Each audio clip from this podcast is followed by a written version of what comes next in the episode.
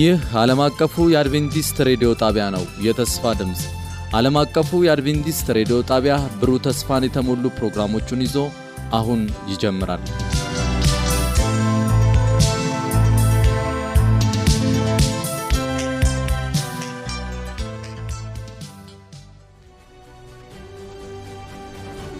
ከአሸናፊዎች በላይ የመነቃቃትና የመለወጥ የወንጌል ጥረት ፕሮግራም ለመጪው አንድ ወር በተከታታይ ከጠዋቱ 12 ሰዓት ተኩል እስከ አንድ ሰዓት በየምሽቱ ከሁለት ሰዓት እስከ ሁለት ሰዓት ተኩል ይተላለፋል። ይህን ዝግጅት በቤተሰብ በቤተ ክርስቲያንና በጎረቤት በመሰባሰብ በመስማት መነቃቃትና ተሃድሶ እንዲሆንላችሁ ሁላችሁም ትባረኩ ዘንድ እናድማችኋለን። ለሚኖራችሁ ጥያቄና አስተያየት በመልእክት ሳጥን ቁጥር 145 በስልክ ቁጥር 0910 82 81 82 ብትደውሉልን ልናስተናግዳችሁ ዝግጁ ነን።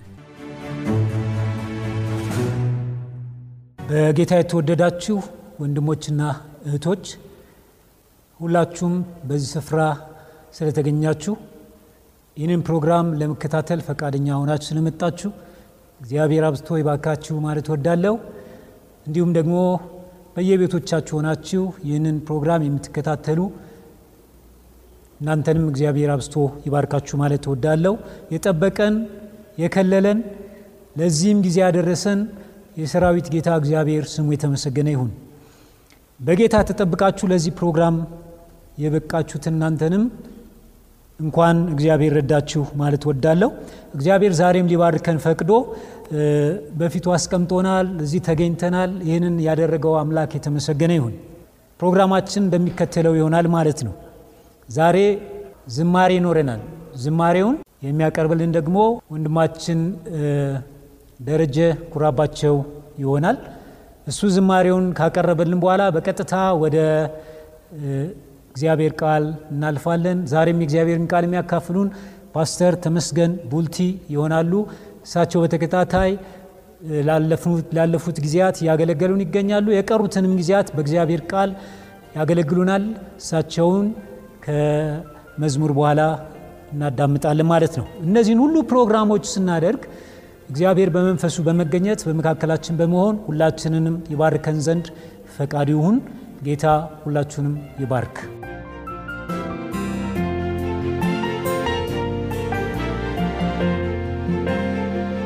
የጽድቅን መንገድ ሕይወት ያለበት ችላ እንዳልለው በዓለም ጭንቀት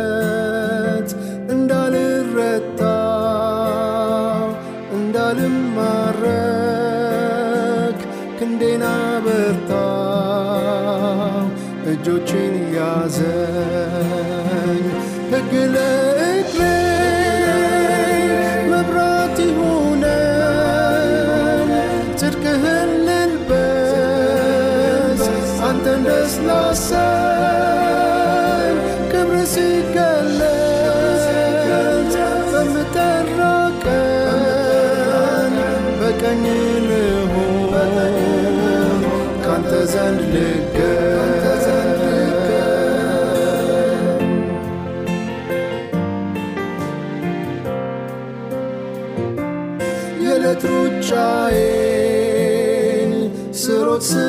ስጋደል እንቅፋት በዛ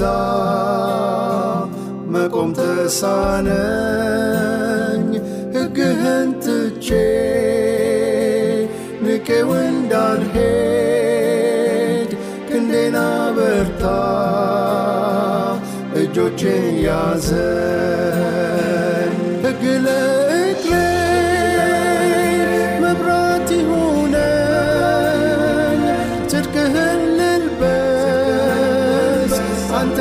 ላሰኝ ክብር ሲገለጽ በምጠራ ቀን በቀኝ ልሁን ካንተ ዘንድ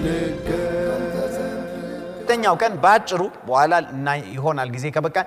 በአጭሩ ሰባተኛው ቀን ቅዳሜ ነው ወገኖች። እሁድ አንድ ማለት ነው። ማንንም የግዕዝ ተማሪ ግዕዝን የሚያውቅ ሰው ጠይቁ አሃዱ አንድ ማለት ነው። ከእሁድ ጀምራችሁ ከቆጠራችሁ ሰባተኛው ቀን ቅዳሜ ነው የሚሆን። ስለዚህ እግዚአብሔር ያን የሰባተኛውን ቀን ምን አደረገ ይላል? ባረከው ባረከው ይላል። መባረክ ብቻ አይደለም ቀደሰው ይላል። ቀደሰው ማለት ለየው ማለት ነው። ከሌሎች ቀናት እግዚአብሔር ሰባተኛውን ቀን ወይም ቅዳሜን ሰንበትን ለየው ይላል። መቼ ኃጢአት ከገባ በኋላ በፍጹም ገና ኃጢአት ሳይገባ ሁሉም ነገር ፍጹም እያለ እግዚአብሔር አምላክ የቅዳሜ ሰንበትን ለየው ይላል ቀደሰው። ለምን ይላል? ካከናወነው የመፍጠር ስራው ሁሉ ያረፈው በሰባተኛ ቀን ነውና ይላል። እግዚአብሔር አምላክ ሲፈጥረን ወደ ረፍት ነው ያስገባል ወደ ስራ አይደለም ያስገባ አርብ ከሰዓት ሰዎችን ፈጠረ። ሰዎችን ከፈጠረ በኋላ ቅዳሜ ወይም አርብ ምሽት ጀምሮ ሰንበት ገባ። አይሁድ ቀንን የሚቆጥሩት እግዚአብሔርም ቀንን እንዲቆጠር ያስቀመጠው ከፀሐይ ግባት እስከ ነገ ፀሐይ ግባት አንድ ቀን ነው የሚባል ይህንን መጽሐፍ ቅዱስን የበለጠ ማንበብ ትችላላችሁ ማጥናት ትችላላችሁ። ከአርብ ፀሐይ ግባት እስከ ቅዳሜ ፀሐይ ግባት ነው ሰንበት አንድ ቀን የሚባለው። ስለዚህ በዛ ቀን እግዚአብሔር አምላክ አረፈ ይላል። ወገኖቼ ዛሬ ማረፍ ያስፈልገናል። ክርስቲያኖች ማረፍ አለባቸው። በእግዚአብሔር የሚያምኑ በክርስቶስ አምሳል የተፈጠሩ እግዚአብሔር የፈጠራቸው ማንኛውም ሰብአዊ ፍጡር ማረፍ አለበት። መቼ ነው የሚያርፈው? እግዚአብሔር እረፉ ባለው ቀን። መቼ ነው እሱ ደግሞ ሰባተኛው ቀን። ያ ደግሞ መቼ ነው? ቅዳሜ። ለምን? እግዚአብሔር ነው የቀደሰው። እረፉ ያለን ሰውነታችን እንዲታደስ ከእግዚአብሔር ጋር ግንኙነት እንዲኖርን እንድናመልከው እንድናርፍ ፈጣሪ እንዳለን እንድናስታውስ።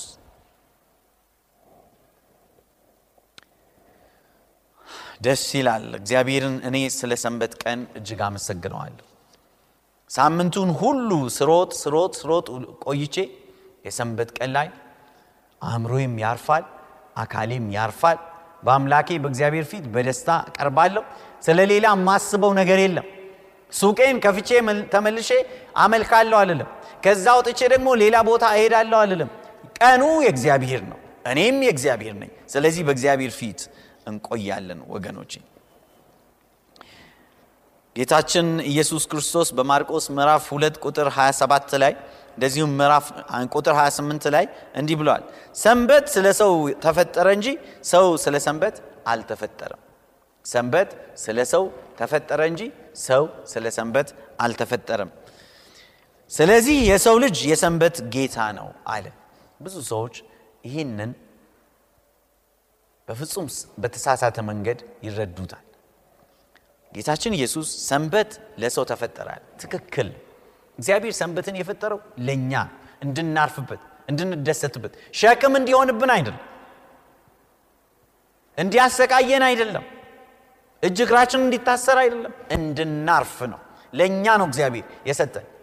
አንድ ሰው በሰው ቤት የሚሰራ ወይም ደግሞ ባሪያ ሆኖ የሚሰራ ወይም ደግሞ መንግስት መስሪያ ቤትም የሚሰራ ሰው እረፍት ሲሰጠው ባርነት ነው ወገኖች።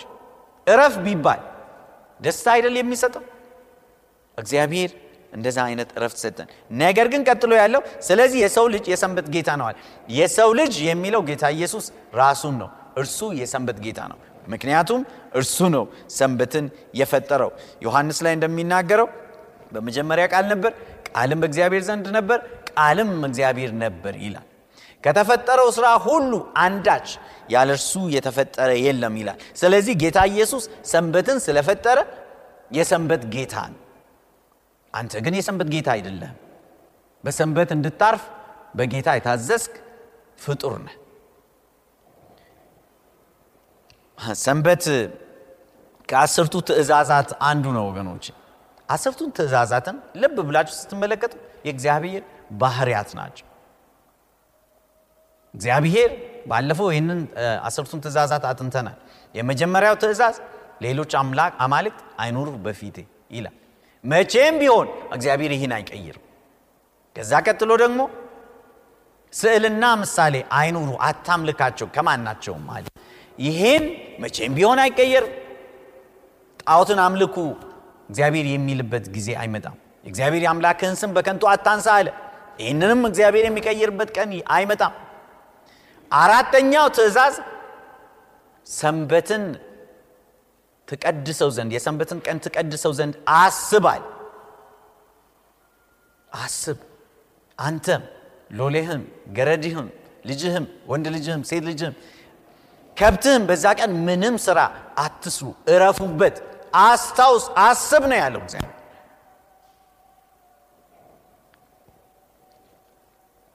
ታዲያ እዛ ላይ ደርሶ ነው የሚቀየረው? ሌላው ሳይቀየር ቀጥሎ ያለው አምስተኛው ትእዛዝ አባትና እናትህን አክብር ነው የሚል ነው። እግዚአብሔር መቼም ቢሆን አባትህን እናትህን አዋርዳቸው አላለም አይልምም። መቼም ቢሆን ባህሪው አይደለም ያን ማለት። አትግደል አለ አትስረቅ አታመንዝር አለ እነኚህ የእግዚአብሔር ባህርያት ናቸው። መቼም ቢሆን የሚቀየሩ ይመስላችኋል? በፍጹም አይቀየርም። ታዲያ ለምንድን ነው ሰንበት ከመካከል የሚቀየረው? ይሄ የሰይጣን ፕሮፓጋንዳ ነው። ልንሰማው የማይገባው ምክንያቱም እግዚአብሔር ሰንበትን የሰጠው እንደዚሁም አስርቱን ትእዛዛት የሰጠን ባለፈው እንዳየ ነው ለእኛው ብሎ ነው። ለእኛው በረከት ለእኛው ሰላም ከእርሱ ጋር ጠንካራ ግንኙነት እንዲኖረን ከእርስ በራሳችንም ጋር መልካም ግንኙነት እንዲኖረን። ስለዚህ በምንም መልኩ የእግዚአብሔር ሰንበት ሊለወጥ አይችልም አይገባም። ነገር ግን ወገኖቼ ብዙ ክርስቲያኖች ሰንበትን አናከብርም ይላሉ። ሶስት ዋና ዋና ምክንያቶችን ይሰጣሉ አንደኛው ሰንበት የአይሁድ ቀን ነው ይላሉ የአይሁድ ህግ ነው። የእኛ ህግ ስለ አይደለ? እኛ ከአይሁድ ህግ ነፃ ስለወጣን ሰንበትን ማክበር አስፈልገንም ይላሉ ሲጀመር ወገኖቼ ማረፍ እንዴት ነው ማያስፈልግ እንዴት ነው ከእግዚአብሔር ጋር አንድ ቀን ሙሉ ለይቶ በእግዚአብሔር ፊት መሆን የማያስፈልገው ሌላ ቀን እናከብራለን የሚሉም ሰዎች ያን ቀን ሙሉውንም እኮ ለእግዚአብሔር አሳልፈው አይሰጡም። ጠዋት ምናልባት ቤተ ክርስቲያን ይሄዳሉ ወይም የሆነ ቦታ ይሄዳሉ አምልከው ይመለሳሉ ወደ ስራቸው ይመለሳል እግዚአብሔር ግን ቀኑን ሙሉ ለይቶ ነው ያስቀምጥ ግን ዋናው ነገር ሰንበት የአይሁድ አይደለም። ዘፍጥረት ምዕራፍ ሁለት ላይ አይሁድ አልነበሩ ነበሩ እንዴ? አልነበሩም ወገኖች። አዳምና ሔዋን አይሁድ ናቸው እኛን አይመለከተንም? የአዳምና የሔዋን ጉዳይ? አባታችን እናታችን አይደሉም? ከእነርሱ አይደለም የመጣ ነው ከእነርሱ የመጣን ከሆነ የአይሁድ ህግ ሳይሆን የእኛ ህግ ነው። እግዚአብሔር ለእኛ የሰጠው ህግ ነው። ለሰው ልጅ በሙሉ የሰጠው እረፉ ያለው በረከት ነው። ሸክም አይደለም። በፍጹም። ሌላው ደግሞ እግዚአብሔር ገና በሲና ተራራ እንኳን ላይ ሳይናገር ህጉ ከዛ በፊትም እንደነበረ ለማሳየት ዘጸአት ምዕራፍ 16 ላይ ሄዳችሁ ስትመለከቱ መናን ሳምንቱን በሙሉ ጠዋት ወጥታችሁ ልቀመዋል። አርብ ዕለት ላይ ግን አለ። እግዚአብሔር ግልጽ አድርጎ ስድስተኛው ቀን ላይ አርብ ዕለት ላይ እጥፍ ልቀመዋል። ምክንያቱም ነገ ሰንበት ነው። ገና በሲና ተራራ አስርቱ ትእዛዛት አልተሰጡ። ነገ ሰንበት ነው። አይወርድላችሁም አላቸው። ብዙዎቹ እሺ ብለው ተቀበሉ። አርብ ዕለት ሁለት እጥፍ ሰበሰቡ። ሌላ ጊዜ ከአንድ ቀን በላይ የሚያስፈልጋቸውን ከሰበሰቡ ይበላሽ ነበር ይተላ ነበር። ነገር ግን አርብ ዕለት ሁለት እጥፍ ሁሌ ሲሰበስቡ አይተላም ምንም አይሆንም አይበላሽም። ለሰንበት ቀን ያን ነው የሚበሉ። ወገኖቼ እግዚአብሔርን ሰንበት ካከበራችሁ በእግዚአብሔር ከታመናችሁ እግዚአብሔር የሚያስፈልጋችሁን ይሰጣችኋል። በእግዚአብሔር የመታመንም ምልክት ነው ሰንበትን ማክበር። በስራዬ በጉልበቴ አይደለም የምተዳደረው መኖሪያዬ የሰማይ የምድር ፈጣሪ እግዚአብሔር ነው ማለት ነው።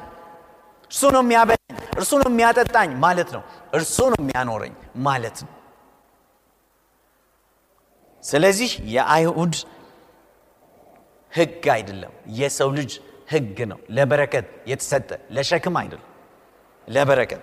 ሁለተኛ የሚያቀርቡት ምክንያት ብዙ ክርስቲያኖች ብዙ ሰዎች ጌታ ኢየሱስ የተነሳው ከሞት እሁድ ዕለት ስለሆነ እሁድ ነው የምናከብረው። ሰንበታችን እሁድ ነው ይላሉ።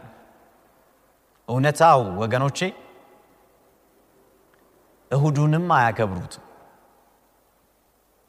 ነገር ግን ጌታችን ኢየሱስ ክርስቶስ እሁድ መነሳቱ ሰንበትን ወደ እሁድ አይቀይረውም። ምክንያቱም ልክ ጌታችን ኢየሱስ ክርስቶስ ከሙታን ከተነሳ በኋላ በምድር ላይ እያለም እንደዚሁም ደግሞ የእርሱ ደቀ መዛሙርት የእርሱ ሐዋርያት ከእሱ ጋር የነበሩ ወገኖች እሁድን እንደ ሰንበት አላከበሩ አንድም ቦታ በመጽሐፍ ቅዱስ ተጽፎ አይገኝም። ይልቁንስ ጌታችን ኢየሱስ ክርስቶስም እንደ ልማዱ በሰንበት ያ ማለት በቅዳሜ ማለት ነው ወደ ምኩራብ ሄደ ይላል። ጳውሎስም እንደ ልማዱ በሰንበት ያ ማለት ቅዳሜ ነው ወደ ምኩራብ ሄደ ይላል። ጌታም በምድር ላይ ያለ ሰንበትን ያከብር ነበር። በትክክል የማያስፈልግ ቢሆን ኖሮ መቆም የነበረበት ቢሆን ኖሮ ጌታ ኢየሱስ ይሄ ነገር አያስፈልግም አቁሙ ይል ነበር። አላለም አላለም። ይልቁን ያከብር ነበር። ነገር ግን አይሁድ በተሳሳተ መንገድ ሸክም አድርገው ይዘውት ነበር። እርሱን በማስተካከል ሰንበት ለሰው ነው የተፈጠረው ብሎ ነው የተናገረው ጌታ ኢየሱስ። እኔ ደግሞ የሰንበት ጌታ ነኛል ደግሞ ማቴዎስ ምዕራፍ አምስት ላይ እኔ ህግንና ነቢያትን ለመሻር የመጣው አይምሰላችሁ አለ። አንዳች ሳትፈጸም አትሻርም። ስለዚህ ጌታችን ኢየሱስ ከሙታንም ከተነሳ በኋላ ቀደምት ክርስቲያኖች ቅዳሜን ነው እንደ ሰንበት ያከብሩ የነበረው። ታሪክን ተመልከቱ። ይልቁንስ በኋላ ላይ ሐዋርያት ሞተው ካለቁ በኋላ ክርስቶስም ወደ ሰማይ ካረገ በኋላ ከመቶ ሃምሳ ዓመታት በኋላ ክርስትና ወደ አሕዛብ ከገባ በኋላ አንዳንድ አይሁድን የማይወዱ ሰዎች አይ ለምን ወደ እሁድ ቀኑን አንቀይርም? አይሁድ የሚያመልኩበት ቀን ላይ እኛም ክርስቲያኖች ሆነን ለምን እናከብራለን? የሚል ጥያቄ ማንሳት ጀመሩ። በተለይ ደግሞ ህጋዊ በሆነ መልኩ የሮም መንግስት የነበረው ንጉሥ የነበረው ቆንስጣንጢኖስ ቀየረው ወደ እሁድ ይቀየራል ህግ አወጣ። እስከዛ ድረስ ክርስቲያኖች ሁሌ ቅዳሜን ነበር የሚያከብሩት። በየዘመኑም ደግሞ ሲያከብሩ ኖሩ። በእኛ ሀገርም የነበሩት ክርስቲያኖች ከሺህ ዓመታት በላይ ለሚሆን ጊዜ ቅዳሜን እንደ ሰንበት ያከብሩ ነበር። ጥቂት ሊሆኑ ይችላሉ ዛሬም የሚያከብሩ ሰዎች አሉ በእኛ ሀገር በኢትዮጵያ። ስለዚህ ወገኖቼ የክርስቶስ እሁድ መነሳት ምንም በቂ ምክንያት ሊሆን አይችልም ሶስተኛ የሚያቀርቡት ምክንያት ሰንበት ጥላ ነው። ጳውሎስ በቆላሳይስ ምዕራፍ ሁለት ላይ ተናግሯል። ስለዚህ ሰንበትን ማክበር አስፈልገንም ይላሉ። ያን ክፍል አጠር ባለ ሁኔታ አንብቤ ነገሩን እንድንመለከተው እፈልጋለሁ ወገኖቼ። ቆላሳይስ ምዕራፍ ሁለት ከቁጥር 16 ጀምሮ እንዲህ ይላል እንግዲህ በምትበሉትም ሆነ በምትጠጡት ወይም በዓልን ወር መባቻንና ሰንበትን በማክበር ነገር ማንም አይፍረድባችሁ። እነዚህ ሊመጡ ላሉ ነገሮች ጥላ ናቸውና አካሉ ግን ክርስቶስ ነው ይላል። ስለዚህ ብዙ ሰዎች ምን ይላሉ? ጥላ ነበር ሰንበት። አካሉ ክርስቶስ መጥቷል ይላሉ ወገኖች ይህን በጥልቀት ማጥናት ያስፈልጋል። ቀረብ ብሎ ማየት ያስፈልጋል። ምን አለ? በምትበሉት ወይም በምትጠጡት ማንም አይፍረድባችሁ። በወር መባቻ በበዓላት በሰንበት ማንም አይፍረድባችሁ። ሰንበት የተባለው በዚህ ስፍራ የተለያዩ ሰንበታት ነበሩ አይሁድ የሚያከብሯቸው። እዚህ ስፍራ ላይ ስለ ቅዳሜው ሰንበት አይደለም የሚያወራው። የተለያዩ ሰንበታት ነበሩ ወገኖቼ ጥላ ሊሆን የማይችልበት ምክንያት ጥላ የተባሉት ህግጋት በሙሉ ኃጢአት ከገባ በኋላ የገቡ ህግጋት ናቸው። ለሙሴ የተነገሩ የክርስቶስ መጥቶ ለኃጢአታችን መሞት የሚያመላክቱ እነሱ ጥላዎች ነበሩ። ለምሳሌ እንስሳትን ማረድ ለምሳሌ አንዳንድ በዓላትን ማክበር እነኛ ጥላዎች ነበሩ። ምክንያቱም ኢየሱስ ክርስቶስ አንድ ቀን መጥቶ ነፃ ያወጣናል ተብሎ የሚታሰብ ስለነበር። ያ ትክክል። ሰንበት ግን ወገኖቼ ዘፍጥረት ውስጥ ዘፍጥረት ምዕራፍ ሁለት ላይ ገና እግዚአብሔር ሰማይና ምድርን ሲፈጥር እርሱ ራሱ ሲያርፍበት ምኑ ጋ ነው ኃጢአት የነበረው? ኃጢአት አልነበረም ያኔ። ስለዚህ ጥላ ሊሆን አይችልም ያም ብቻ አይደለም ወገኖቼ። በራእይ ምዕራፍ 14 ቁጥር 12 ላይ እንደሚናገረው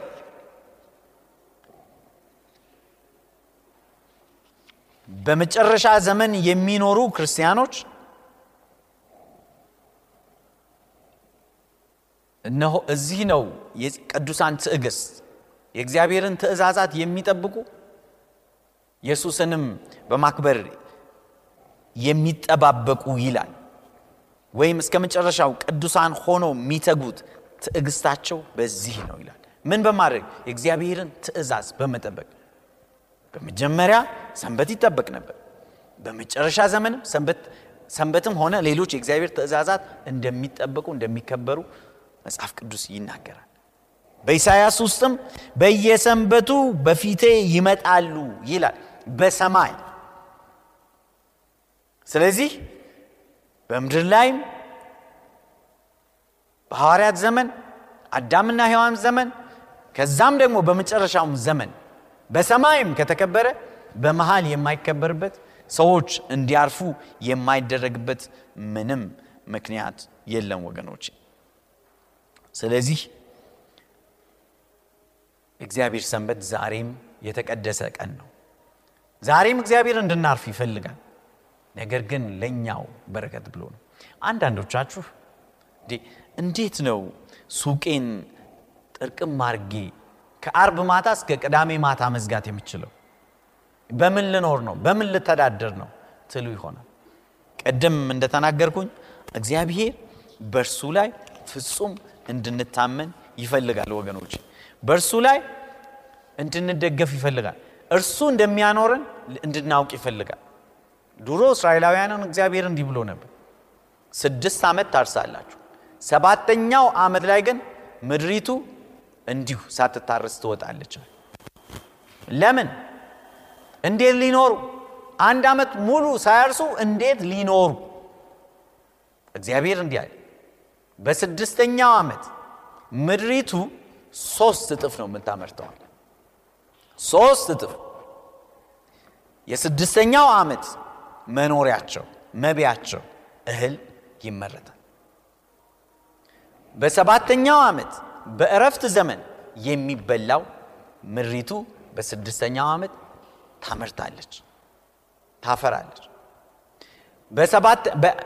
በስምንተኛው ዓመት ምድሪቱ ገና ታርሶ ተዘርቶ እስከሚደርስ ድረስ የሚያስፈልገውን እንደገና ገና በስድስተኛው ዓመት ምድሪቱ ታፈራለች አለ እግዚአብሔር። አያችሁ ወገኖቼ የሚያኖረው እግዚአብሔር መታመኛችን እግዚአብሔር ስለዚህ እንደ እግዚአብሔር ቃል መሰረት ሰንበትን እንድታከብሩ በጌታ ፍቅር አድማችኋል ሰላም ነው በረከት ነው ሸክም አይደለም ትልቅ በረከት በእግዚአብሔር ፊት መሆን እግዚአብሔርን ቃል መስማት እግዚአብሔርን ማምለክ እርሱ ያለውን ትእዛዙን ማክበር በረከት ነው እንጂ ፍጹም ሸክም አይደለም ወገኖች በኢሳያስ ምዕራፍ 58 ላይ ቅድም ስጀምር ያነበብኩትን እንደገና አንብቤ እጨርሳል።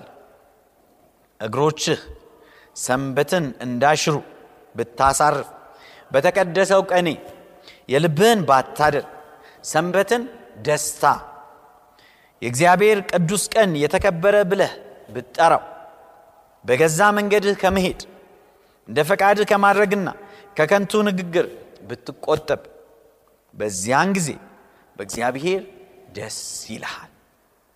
በምድሪቱ ከፍታዎች ላይ እንድትጋልብ የአባትህንም የያዕቆብን ርስት ጠግበህ እንድትበላ አደርግሃለሁ።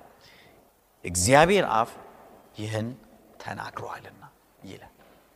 እግዚአብሔር አምላክ ሊባርክህ ይፈልጋል። በእርሱ ደስ እንድትሰኝ ይፈልጋል። እርሱ በባረከውም ቀን በእግዚአብሔር ፊት ደስ ብሎ እንድትኖር እግዚአብሔር ይፈልጋል። ስለዚህ ወገኖቼ እስከ ዛሬ ይሄ እውነት ያልገባህ ሰምተህም ያልተቀበልከው ውሳኔም ያላደረግ ወገኔ ብትኖር በጌታ ፍቅር አድመሃለሁ። ልብህ በእግዚአብሔር እንዲደሰት የእግዚአብሔርን ትእዛዝ ጠብቅ። እግዚአብሔር ደግሞ ይባርካል። በመጨረሻ ዘመን የእግዚአብሔር ሕዝብ የእግዚአብሔርን ትእዛዛት በመጠበቅ ነው የሚታወቁት። ጠላትም ዲያብሎስ ለዚህ ነው የሚቆጣባቸው። ስለዚህ በእግዚአብሔር ተርታ እንሰለፍ። እግዚአብሔር ደግሞ ይርዳል። ጸሎት በማድረግ ይህም ፕሮግራም እደመድማለሁ። እንጸልይ። ጌታችን ኢየሱስ ሆይ በደምህ ስላዳንከን እጅግ አድርገን እናከብረሃለን። በእኛ ሥራ ሳይሆን በእኛ መልካምነት ሳይሆን በቀራኔው መስቀል ላይ በፈሰሰው ደምህ ስላዳንከን ታላቁን ስምህን እናከብረዋለን። ከፍ በል አምላክ ሆይ ደግሞ ኃጢአት ገና ሳይገባ ፍጥረት ሁሉ ሰላም፣ ፍጥረት ሁሉ ፍጹም በነበረ ጊዜ በስድስት ቀን ሰማይን ምድርን ፈጥረህ ከጨረስክ በኋላ በሰባተኛው ቀን አርፈህ ቀድሰህ ባርከህ ይህን ቀን በዚህ እረፉ ስላልከን ስላሰብክልን እናመሰግናሃለን። ዛሬ በምድር ላይ ያለ ሕዝብ ጌታው ይሯሯጣል፣ እረፍት የለውም፣ ሰላም የለውም፣ እርካታ የለውም። ጌታ ኢየሱስ ያንተን የሰንበት ቀን አውቀው ሕዝብህ በአንተ እንዲያርፉ ለልባቸው ይህ ቃል እንዲናገር ደግሞም አእምሯቸው እንዲቀበለው ጸጋ ይብዛላቸው። በመጨረሻ ዘመን ሕዝብህ ቃልህን ስለሚጠብቅ ትእዛዝን ስለሚጠብቅ ፈተና መከራ ቢደርስበትም ግን ማዕተምህ በላያቸው ላይ ስላለ እናመሰግናለን። እስከ መጨረሻው እንድንታመንህ እርዳን። ክብር ለአንተ ይሁን፣ በረከት ለሕዝብህ ይሁን፣ ውርደት ለዲያብሎስ ይሁን። በጌታ በኢየሱስ ስም አሜን። በነበረን ቆይታ እንደተባረካችሁ ተስፋ እናደርጋለን። ቀጣዩን ክፍል ይዘን እንደምንቀርብ ቃል እንገባለን። ለሚኖራችሁ ማንኛውም አስተያየት የስልክ መስመራችንን 0115511199 የውስጥ መስመር 242 ወይም 243ን መልእክት ሳጥን ቁጥራችንን ዓለም አቀፍ አድቬንቲስት ሬዲዮ የፖስታ ሳጥን ቁጥር 145 አዲስ አበባ በማለት ደውሉልን፣ ጻፉልን ስንል ልናስተናግዳችሁ በደስታ በመጠባበቅ ነው። ጌታ ኢየሱስ ይባርካችሁ።